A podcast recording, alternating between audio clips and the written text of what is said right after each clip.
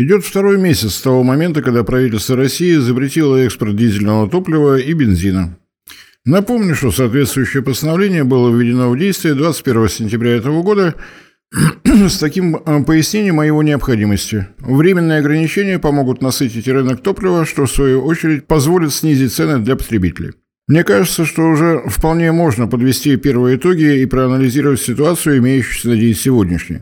А заодно прикинуть, как и что на нашем внутреннем рынке нефтепродуктов будет происходить в дальнейшем. Для начала, само собой, просто цифры. Как же без них-то? На торгах на Санкт-Петербургской международной товарно-сырьевой бирже наблюдается следующее. 26 сентября тонна бензина марки «Премиум 95» составляла 70 638 рублей. 24 октября, день написания текста для данной передачи, 56 734 рубля. В процентах снижение стоимости составило 19,68%. Бензинорегулятор 92 на 26 сентября 66 737 рублей за тонну, 24 октября 52 429 рублей или минус 21,33%. Летнее дизельное топливо 26 сентября 70 482 рубля за тонну, на 24 октября 57 211 рублей за тонну или минус 18,8%. Зимнее дизельное топливо 26 сентября 68 604 рубля за тонну, 24 октября 79 864 рубля или плюс 3,3%. Авиационный керосин за тот же период подрос на 3,99%, мазут в цене не изменился. Пропан-бутан прибавил, прибавил 6,5%. Это, повторяюсь, биржа. Тут с данными никаких проблем. Абсолютно достоверно и публикуются ежедневно. Именно об этом существенном снижении цен достаточно регулярно заявляет Александр Новак, вице-премьер, отвечающий за топливно-энергетический комплекс. Уверенно так заявляет. Задание президента выполняется, все хорошо, а местами даже замечательно. Но, как в таких случаях говорит президент России, нас с вами Уважаемые зрители и слушатели, интересуют конечные цены, а не биржевые котировки. Поскольку точные данные, за сбор которых отвечает ЦДУ ТЭК, с весны прошлого года решением правительства перестали быть открытыми, опираться можно только на данные Росстата. Выглядят они следующим образом. Средние цены на АЗС по России в рублях за литр. 8 сентября бензин АИ-92 50 рублей 93 копейки, 16 октября, более свежих данных пока нет, 51 рубль 41 копейка или плюс 0,95%. 18 сентября. Бензин АИ-95 55 рублей 63 копейки, 16 октября. 56 рублей 24 копейки. Или плюс 1,1%. Дизельное топливо летнее. 18 сентября. 64 рубля 39 копеек, оно же 16 октября. 63 рубля 96 копеек или минус 0,67%. Запутались в цифрах? А давайте сведем во что-нибудь единое, пометуя, что данные Росстата могут быть э, не совсем точными. Государственная информационная служба в Министерстве энергетики не случилось, поскольку при предыдущем министре кто-то бюджетные деньги положил в карман, после чего и присел на нары. Лично я надеюсь, что если Росстат и ошибается, то не очень сильно. Биржевая цена 92-го бензина с момента запрета его экспорта снизилась на 21%. При этом в рознице на АЗС цена за тот же период выросла почти на 1%. Биржевая цена 95-го бензина с момента запрета его экспорта снизилась на бирже почти на 20%. Розничная цена за тот же период выросла на 1,1%. Ну и биржевая цена дизельного топлива снизилась на 19%, розничная тоже снизилась на 0,7%. Вот ничего личного, просто числа из открытых источников – Бравые отчеты про чем дальше, тем ниже, многочисленные совещания с нефтяниками – это одна часть нашей суровой реальности, которую мы наблюдаем в, много... в многочисленных телевизорах и прочих СМИ, а вторая часть идет на заправках, и одна часть на другую не похожа самым резким образом. Если не ковыряться в процентиках цен на АЗС, то в октябре, через месяц после запрета экспорта нефтепродуктов, вообще ничего не изменилось. Ну, кроме того, конечно, что мы потратили какое-то время на послушать членов правительства о том, что все стало лучше и замечательнее. Есть такая старинная аксиома профессиональных демагогов. Если факты не совпадают с теорией, горе фактом. Убежденность в том, что нормализа... нормализация ситуации на рынке зависит целиком и полностью от того, как сработают брокеры с дилерами на биржевых торгах, ровно тот же случай. Теоретически месяц цены идут вниз, а практически просто не шевелятся. Картинки в телевизоре не наполняют мясом холодильник, а торги на одной бирже никоим образом не решают проблему логистики доставки нефтепродуктов по всей территории нашей огромной страны. Уповать на то, что торговые операции на электронной площадке могут привести в порядок весь внутренний рынок нефтепродуктов России – типичная попытка спрятать голову в песок, не обращая внимания на то, что стоишь на бетонном полу. А ведь задачи транспортировки нефтепродуктов до конечных потребителей многосоставные. Для начала нужно обеспечить доставку самой нефти на нефтеперерабатывающие заводы. После ее переработки на нефтяные базы в регионах. И только с них бензин и дизельное топливо добираются до АЗС. А у нас нет баз данных по нефтебазам. Единственное исключение – базы транснефти. Все прочие находятся в частной собственности еще с 90-х, со времен тотальной приватизации. Этап упоения либеральной доктриной в экономике, равно, впрочем, как и в политике, пройден, но пока что не видно осмысленных попыток проанализировать полученный опыт. Возникший в конце этого лета дефицит нефтепродуктов в целом ряде регионов России, на мой взгляд, вполне убедительно доказывает, что тот факт, что нефтепродукты все еще не относятся к товарам, имеющим социальное значение, ошибка, которую необходимо исправить. Органы власти субъектов Федерации должны иметь полный объем информации о запасах нефтепродуктов на своей территории, несмотря на то, что такой подход является грубым нарушением всего того, что в изобилии висит на наших с вами ушах. Свободный рынок, невидимая рука рынка и прочие благоглупости. Дефицит и резкий рост цен на нефтепродукты в любом регионе России слишком большой риск для состояния региональной экономики и социального благополучия населения по сравнению с нарушением принципов, изложенных в книжке «Экономикс». В очередной раз вынужден напомнить набивший оскомину факт. РЖД не справляется с нагрузками. Задержки с поставками нефтепродуктов давно превышают все нормативные сроки. Одна из причин этого вполне очевидна. Попытки вернуть РЖД к нормативной работе идут со стороны частных компаний, в том числе и от совсем небольших компаний-владельцев региональных сетей АЗС. В составе оперативного штаба, созданного вице-премьером Новаком, губернаторов просто нет, как отсутствуют в нем и представители правительства, курирующие отдельные регионы России. Напомню, что, к примеру, в США имеется опыт, заслуживающий, на мой взгляд, отдельного внимания. Все операции купли-продажи на рынке природного газа в этой стране реализуются через национальную биржу Хенри Хаб. Это хорошо известно. А вот о том, что эта биржа имеет региональное отделение, вспоминают куда как реже. Даже в такой стране, как Штаты, с их развитой системой торговых операций отдают себе отчет в региональных особенностях, связанных с распределением реального сектора экономики и населения. На этом фоне наши многолетние попытки унифицировать торговлю нефтепродуктами на единственной крупной бирже выглядят крайне странно, и пользы, как показывает опыт августа-сентября этого года, не приносят. Известен опыт, который пытается наработать в газовом секторе Евросоюз с его централизованным выходом на биржевые торги за счет консолидации заказов небольших заказчиков в единый заказ более крупной компании. В наших условиях такой консолидация заказов в пользу небольших транспортных компаний, компаний, владеющих независимыми сетями АЗС, малых сельскохозяйственных предприятий, на мой взгляд, могут и должны стать региональной властью. Да, конечно, это противоречит доктрине либеральной экономики, но она хороша только в условиях сферического вакуума, а не в реальности, давшей нам по голове летом этого года чем-то тяжелым. Больше того, в условиях Европы с ее газотранспортной и распределительной системами, которые по показателю километра трубопроводов на квадратный километр территории кратно превышают такую же ситуацию в России. В Европе биржевого механизма торгов, биржевой торговли вполне возможно, вполне достаточно. Но для нашего внутреннего рынка нефтепродуктов этого совершенно недостаточно. У нас нет такого количества нефтепродуктопроводов.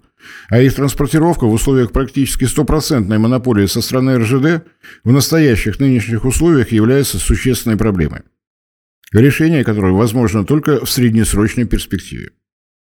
Самый наглядный пример – ситуация на нашем Дальнем Востоке, где у нас только два нефтеперерабатывающих завода – Хабаровский НПЗ 1935 года постройки с мощностью переработки в 5 миллионов тонн по сырью и нефтеперерабатывающий завод Комсомольский на Амуре 1942 года постройки с мощностью переработки в 8,5 миллиона тонн по сырью. Мало того, что объемов выпуска бензина и дизельного топлива недостаточно вообще для этого региона, так ведь и необходимость планово-предупредительных работ никто не отменял. В период проведения таких ремонтов риски дефицита топлива увеличиваются едва ли не кратно. А подвоз нефтепродуктов возможен только по железной дороге, то есть либо по БАМу, либо по Транссибу, со всеми отсюда вытекающими. Дальний Восток год за годом оказывается в первых рядах по стоимости топлива, а наша прекрасная, восхитительная налоговая система и лучшая в мире и в истории Министерства финансов занимается согласованием строительства третьего НПЗ, предложенного Роснефтью в 2009 году. Поскольку два великолепных ведомства, РЖД и Минфин, работают по собственным планам, изменить которые не может ничье мнение, включая президента России, выход остается ровно один Считать действия этой парочки обстоятельствами непреодолимой силы и стараться свести наносимый урон к минимуму. Если река каждую весну подтапливает город на ее берегу, в городе строят дамбу. Если необходимо строить здание в сейсмоопасной зоне, разрабатывают усиленные конструкции фундамента и стен. Создание в каждом субъекте Федерации топливных штабов, подключение к решению этой проблемы губернаторского корпуса, местных депутатов – способ обезопасить регионы от действий РЖД и Минфина. Роснефть может еще такое же количество лет вести переговоры с Минфином по строительству Восточного нефтехимического комплекса. Как всем очевидно, положительного результата все равно не будет.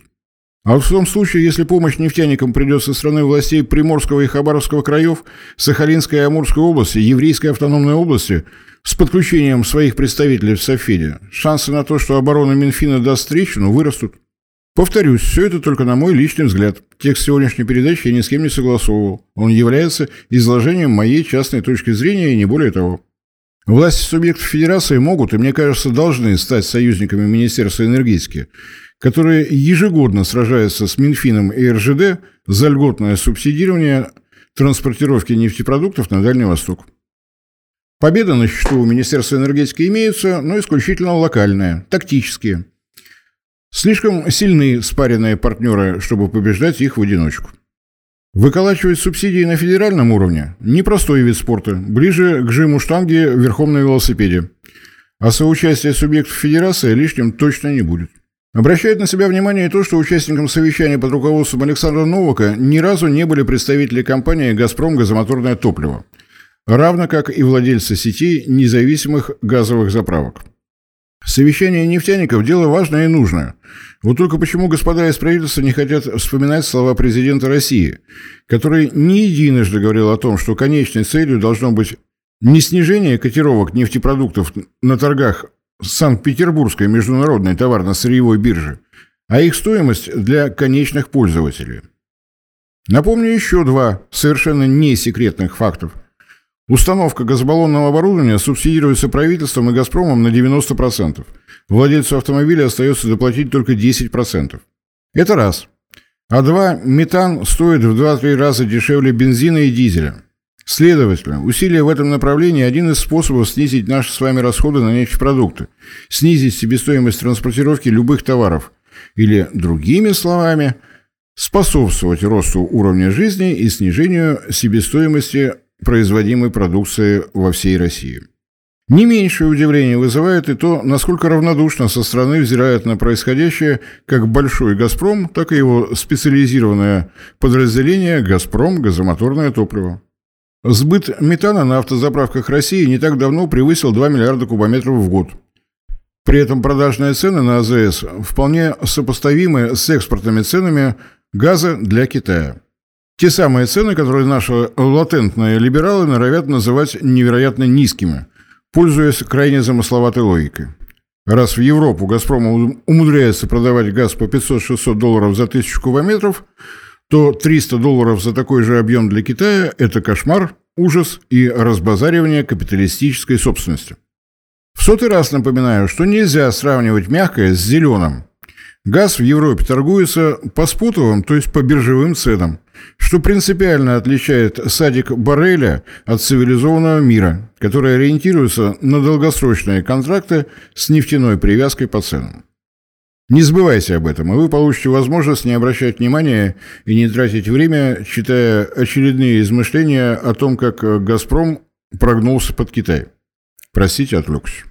После террористических актов на дне Балтийского моря, уничтоживших северные потоки, объем добычи «Газпрома» снизился на сотню миллиардов кубометров, что, разумеется, снижает налоговые поступления в государственный бюджет. не говоря уже о прибыли самого «Газпрома». Казалось бы, в этих условиях «Газпром» должен быть крайне заинтересован в наращивании объемов внутренних продаж газа как моторного топлива. Но до последнего времени активность «Газпром» газомоторное топливо не менялась, да и сейчас изменения свелись к появлению рекламы на федеральном телевидении. Надеюсь, что только пока. При этом «Газпром» продолжает реализацию программы социальной газификации, для чего строит и строит новые газораспределительные трубопроводы. А это наращивает возможности строительства новых автомобильных газонаполнительных компрессорных станций. Тем самым наращивает сбыт газа как моторного топлива. Мне кажется, да что там, я уверен, что подключение к проблемам снабжения топливом господ губернаторов с привлечением «Газпрома» газомоторного топлива поможет и в этом направлении.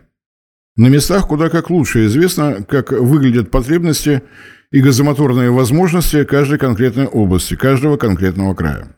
Логика до предела проста. Чем больше автотранспорта будет работать на газомоторном топливе, тем меньше проблем вокруг нефтепродуктов, решение которых замыкается на необходимость введения бесконечных битв со сладкой парочкой в лице Минфина и РЖД. И только активное соучастие региональных властей в направлении газомоторного топлива способно сдвинуть с места еще одну проблему, которая не решается вот уже несколько лет. Проще всего объяснить, о чем речь на живом примере, имеющем место быть в соседнем Казахстане. В этой республике любой автовладелец, которому калькулятор подсказал выгоду газомоторного топлива, проблему установки газобаллонного оборудования решает на ближайшее АЗС по принципу одного окна. Согласовать смету и сроки исполнения. Один раз заплатил, и через энное количество дней изволь принять работу. Сами работа, согласование с госавтоинспекцией и прочие бюрократические проблемы решает не конечный заказчик, убивая на это полгода своего времени, в течение которого он удивительным образом не имеет возможности пользоваться своей машиной, а компания, заинтересованная в прибыли и в развитии собственного бизнеса. То, что в России создана и работает ассоциация компаний, занимающихся установкой газобаллонного оборудования, так и не избавляет от того, что это оборудование мы импортируем из Европы, из Китая, разве что не из Австралии, с Новой Зеландии. Сложнейшее, невероятно высокотехничное оборудование, газовый баллон с редуктором, производить который без искусственного интеллекта, роботизации, цифровизации и прочих элементов 25-го уклада экономики, ну вот просто никак – «Газпрому» это не под силу. При всей забавности ситуации вполне может быть, потому как нельзя ни на секунду забывать о том, что у Минфина с РЖД имеется еще и такой могущественный союзник, соратник, заединщик, как наша блистательная Федеральная антимонопольная служба – ФАС. Одно окно от одной компании – это ведь ужас, ужас, ужас – Жизненно необходимо, чтобы этим видом бизнеса в обязательном порядке занималось еще пару тысяч средних, малых, ультрамалых и микроскопических компаний. Это обеспечивает конкуренцию. Потребителю неудобно, а мелко-средние компании производство нужного количества баллонов наладят через пару сотен лет при попутном ветре. Вполне может быть, но ведь в экономикс написано. Это, к чего доброго, дело дойдет до того, что «Газпром» сговорится с «Росатомом» о производстве баллонного оборудования из углеволокна, а потребителю это еще и понравится. Так что и тут прямое участие субъектов федерации необходимо, иначе такое крупное препятствие, как ФАС, обойти не удастся. Запрещено решать проблемы страны оптимальным образом. Значит, нужно изворачиваться, исходя из того, что полномочия издеваться над здравым смыслом у Федеральной антимонопольной службы никто и никогда не отберет. Это нам с вами ехать нужно, а система госуправления во многом заточена под то, чтобы шашечки были, и совершенно не важно, что они к стенке прикручены. Можно ведь регулярно собираться на максимально представительные форумы, на которых э, в волю гудеть и бибикать, стоя на высокой трибуне. Причина, по которой я предлагаю перенести проблему стабильного снабжения нефтепродуктами регионов на уровень самих регионов, вполне очевидна. Только губернаторский корпус, только депутаты законодательных собраний областей, краев и автономных республик остаются доступны для своих избирателей. Нет у нас с вами способов достучаться до правительства, до Министерства финансов, до РЖД, до ФАС и замечательных Министерства экономического развития и э, Министерства развития Дальнего Востока и Арктики. Слишком высоко все они расположены а избирательное право ко всем этим ведомствам никакого отношения не имеет. О депутатах Государственной Думы и говорить не приходится. Если кто-то напомнит мне хотя бы одно голосование по вопросам, связанным с энергетикой, во время которого мы услышали особое мнение депутатов оппозиционных партий, буду совершенно искренне признателен. В августе, напомню, одним из первых, кто забил тревогу по поводу надвигавшегося энергетического кризиса, стало Министерство сельского хозяйства. Вот только каким именно образом ведомство, не являющееся субъектом непосредственной экономической деятельности, оказалось так хорошо информировано? Не секрет Полишинеля ни разу. Информация пошла от крупных агрохолдингов, отмахнуться от которых у министерства нет ни возможности, ни, судя по всему, желания. Их услышали, и это хорошо. Вот только у небольших сельскохозяйственных компаний, у фермерских предприятий возможности выхода непосредственно на федеральное правительство просто нет. Уровень не тот. А на уровне региона выразить озабоченность перед губернатором, перед региональными законодателями и оказаться услышанным есть. Конечно, можно и нужно добиться решения проблемы снабжения нефтепродуктами сразу на федеральном уровне. Но стоит помнить и о том, что такие попытки идут далеко не первый год. А положительных результатов как не было, так и нет. Разве это не говорит о том, что нужны новые подходы? Еще раз, в надежде быть услышанным. Минфин, РЖД, ФАС – Ведомство, которое крайне заинтересовано в сохранении сегодняшнего статус-кво, при котором риск возникновения дефицита нефтепродуктов в наших регионах, в субъектах Федерации, может повторяться из года в год. Потенциальный союзник, имеющий совершенно конкретный экономический интерес – «Газпром», ведущий проект социальной газификации, и «Газпром» – газомоторное топливо, которому важно наращивать сбыт. Возможности, имеющиеся у региональных властей, не требующие изменений в действующем законодательстве, это координационная работа с компаниями, владеющими региональными базами нефтепродуктов, организация совместных закупок, совместная с Министерством энергетики работа с РЖД. Возможности, имеющиеся у региональных властей, сбор информации со стороны компаний-потребителей моторного топлива регионального масштаба с целью разработки календарных графиков поставок нефтепродуктов которая гарантирует отсутствие дефицита.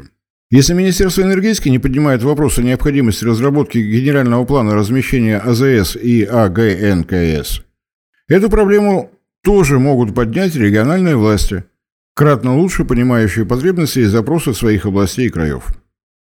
Несколько лет работы в таком режиме помогут досконально выявить все имеющиеся проблемы – от необходимости расширения резервуарного парка нефтебаз до строительства новых, экономически оправданных железнодорожных сетей и строительства новых нефтепродуктопроводов и даже новых нефтеперерабатывающих заводов. Сейчас все эти вопросы находятся в руках крупных нефтяных компаний, владельцев независимых АЗС, отдельных транспортных компаний. Кому-то нравится называть это тем самым рынком, чья невидимая рука, эффективные частные собственники и прочее из параграфов все той же книжки «Экономикс».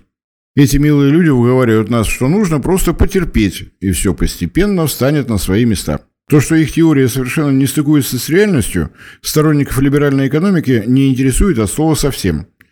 Ведь на питерской бирже кривые котировок идут вниз, что, несомненно, должно всех радовать. Но конечным потребителям чепчики в воздусе бросать не хочется. Им хочется покупать нефтепродукты по ценам, которые не приведут их к обнищанию. Проблема, однако, не только в том, что вот таким странным образом трудится наш финансово-экономический блок и примкнувшие к ним ФАС с РЖД, но еще и в том, что все эти ведомства не получают осмысленной, систематизированной информации с мест. Пока в правительство поступают сведения только о средней температуре по больнице, в правительстве не видят причин серьезно о чем-то беспокоиться. Но вот в тех случаях, когда будет идти информация о том, что отсутствие возможности развития газотранспортного сектора, рост цен при наличии дефицита может привести к росту социальной напряженности. И вот тогда федеральные органы власти будут вынуждены выходить из спячки, спускаться со своих гордих высей и внимательно изучать сценарии действия, которые могут устранить имеющиеся проблемы. Кроме того, поскольку правительство наше – это не только не единая команда, а компания людей, толком не понимающих, чем именно занимаются коллеги по ремеслу, это открывает и дополнительные возможности. Если производство газобаллонного оборудования будет разворачивать не одна крупная компания, а несколько региональных, это позволит войти во всевозможные программы поддержки малых и средних предпринимателей. Тем самым хотя бы как-то обойдя все то, что без остановок делает наш уважаемый Центральный банк. Ставка рефинансирования в очередной раз поднята до уровня, при котором рентабельно только производство всяческих нехороших веществ. Во всех остальных случаях банкротство просто гарантировано. Потому борьба за всевозможные субсидии по процентам за кредиты снова стала суровой необходимостью. Не стоит забывать и об основной причине, по которой РЖД ведет себя так, а не иначе. Бесконечное повышение всех мыслимых тарифов при полном отсутствии даже признаков желания привести в порядок э, график движения, график осуществляемых услуг по доставке. Ларчик открывается до предела просто. Конкурентов нет. А монополисты во все времена, во всех странах ведут себя именно так. Автомобильный транспорт пытается вырасти до уровня серьезного конкурента, но борьба идет с переменным успехом. Не только из-за расстояния, но и, само собой, из-за постоянного роста стоимости нефтепродуктов. О том, почему у нас целиком и полностью реализован старинный анекдот, напомню. Если цена нефти растет, растет и цена на бензин, поскольку сырье дорожает. Если цена нефти падает, цена на бензин растет, потому что не могут же нефтяники оставаться без прибыли. Если цена нефти стабильна, цена на бензин все равно растет, потому как инфляция. Мы обязательно порассуждаем отдельно. Тема чрезвычайно важная. Тесное сотрудничество автотранспортных компаний с «Газпромом» газомоторное топливо и со специализированными подразделениями других вертикально интегрированных газовых компаний – суровая необходимость. Причина тут не одна, а даже две. Первая понятна. Нет у автотранспортников других способов, если не снижать, то хотя бы удерживать на одном уровне тарифы за свои услуги. Вторая, та, о которой центральные СМИ предпочитают даже не упоминать. Называется она «Новый шелковый путь». Не идут китайские товары по автодорогам в Европу. И европейские товары в Китае по автодорогам России тоже не идут. Поскольку и на Западе, и на Востоке все больше грузовых автомобилей на газе и на сжиженном газе. А на нашей территории попросту отсутствуют сети соответствующих заправок. Вот и объезжают нас по всяким кривым тропам, вплоть до растущего маршрута через Каспийское море с перегрузками автомобиль, грузовое судно, автомобиль. На языке сотрудников нашего чудного Министерства финансов это обзывают выпадающими доходами. А в реальной экономике все как всегда. Чтобы зарабатывать, начинать необходимо с инвестиций. России точно не помешают транзитные доходы, но для этого необходимо вкладываться, чтобы обеспечить возможности еще и вот для такого способа доставки грузов. Можно, конечно, и дальше ждать момента, когда об этой проблеме заговорит президент страны. Или случится что-то совсем уж невероятное. Например, что Министерство транспорта начнет своим делом заниматься. Но это совсем уж не научная фантастика. А вот появление сетей АГНКС в регионах, территории которых попадает в маршруты нового шелкового пути, на мой взгляд, куда как реальнее, чем дальнейшее упование на «барин приедет, барин рассудит». А вдруг так и не приедет? Заправок-то нет. Активное подключение к проблеме надежного обеспечения нефтепродуктами регионов может поспособствовать еще одному варианту решения проблемы. Если появится достоверная информация об объемах потребления, то появятся необходимые данные для проработки технико-экономического обоснования проектов технико-экономических обоснований строительства нефтепродуктопроводов. То, что именно трубопроводы являются самым дешевым способом доставки углеводородов – аксиома. Но их нельзя строить в режиме наобум, поскольку строительство ради строительства – это точно не то, что имеет хоть какой-то смысл. На день сегодняшний можно, конечно, писать письма в Спортлото, то есть Транснефть, на тему «Хотим трубу». Вот только ответов на уточняющие вопросы должны быть максимально продуманными. Наша область ежегодно потребляет XXX тонн дизельного топлива. Вот анализ дальнейшего роста спроса. Вот ближайший нефтеперерабатывающий завод. Вот наша опорная нефтебаза. Вот возможная смета и график строительства. Предлагаем обсудить. Без подготовки, в режиме прямо сейчас как можно быстрее, такие проекты невозможно, поскольку могут оказаться неэффективны с экономической точки зрения, особенно с учетом того, что при подобного рода расчетах необходимо учитывать еще и возможную газификацию автотранспортной отрасли. Кто еще способен стать конкурентом РЖД, так это наши реки и каналы, приведение в порядок которых опять же отдано федеральным министерствам и ведомствам. То есть и в этом случае, вот уже несколько десятков лет, режим все тот же. Барин приедет, барин рассудит. Куда пропал почти полностью наш речной флот, не секрет. Мы его в 90-е умудрились пустить под приватизацию, а новоявленные эффективные частные собственники спокойно распустили суда на иголки. Те речные грузовозы, которые каким-то чудом уцелели, имеют возраст 40, а то и 50 плюс. А спрос на строительство новых только-только начинает формироваться. Причина, опять же, не в том, что мы, не, мы с вами не слишком тщательно соблюдали мудрости из экономикс. Все куда как прозаичнее. Фарватеры многих рек давным-давно затянуло песком. Но дно углубления, как бы кому не было удивительно, это не цифровизация искусственным интеллектом робота. Это две баржи, с тягачами, на одной из которых стоит экскаватор, и место для речного песка. На всякий случай. Речной песок востребован в строительной отрасли для производства цемента и для строительства дорог, так что назвать его отходами не получится. На сегодня имеется только один пример региона, который намерен активно возрождать э, речные грузоперевозки. В Якутии продолжается строительство Жатайской судоверфи. Проект ее строительства, как принято говорить, ушел вправо, в связи с особенностями государственного федерального финансирования в исполнении нашего прекрасного Министерства финансов. Финансирование этого проекта шло по своему графику, инфляция по своему, и дружба у них не получилась. Потому сейчас правительство Республики Саха-Якутия занято переводом судоверфи в республиканскую собственность, что займет еще какое-то время. Верфь Якутии нужна. Мост через Лену как-то не складывается. Амуро-Якутская магистраль заканчивается в Нижнем Бестяхе. И уже только для того, чтобы обеспечить Якутск грузами, доставляемыми по железной дороге, речной флот требуется наращивать. Но дело не только в этом. Но и в том, что средний возраст имеющихся у якутского пароходства судов уверенно перевалил за 40 лет. Ничем не лучше обстановка на всех остальных сибирских реках, поскольку за постсоветские годы были уничтожены, другого слова не подобрать, судостроительные и судоремонтные заводы в Тюмени, в Омске и далее по списку. В европейской части России ситуация чуть лучше, но и здесь у нас есть регионы, для которых речной грузооборот способен стать существенной помощью имеющимся железным дорогам.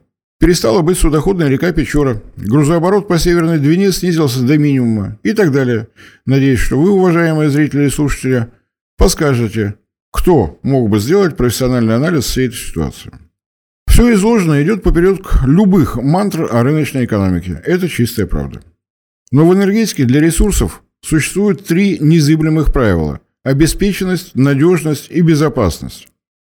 Полученный летом этого года опыт показывает, что рыночные отношения в отрасли нефтепродуктов не обеспечивают соблюдение этих аксиом. Мы, к сожалению, стали невольными участниками этого странного эксперимента. Конечно, занимательно и увлекательно наблюдать за тем, как идет борьба между приверженцами доктрины либеральной экономики и теми, кто пытается руководствоваться здравым смыслом – на федеральном уровне. Вот только так сложилось, что вмешаться в эту борьбу мы с вами просто не имеем возможности. Нет у нас никаких прав влиять на состав правительства, на подбор руководящих кадров РЖД, ФАС и прочих ведомств. Переход на уровень субъектов федерации, как лично мне кажется, может стать вариантом выхода из явно тупикового состояния без каких бы то ни было революций и прочих резких шагов. Причина, повторюсь, проста. Контакт избирателей с законодательными органами областей, краев и национальных автономий куда как проще, чем попытки достучаться до депутатов федерального уровня. И еще раз подчеркнул, что все изложенное не более, чем мои личные мысли, вслух не более того. И, конечно, в этой передаче я коснулся только части проблемы нашего внутреннего рынка моторных топлив. Я умышленно не касался всего того, что связано со сложившейся системой ценообразования. Так что продолжение следует. А на сегодня все. И, как всегда, я буду ждать ваших комментариев, обоснованной критики, пожеланий и замечаний.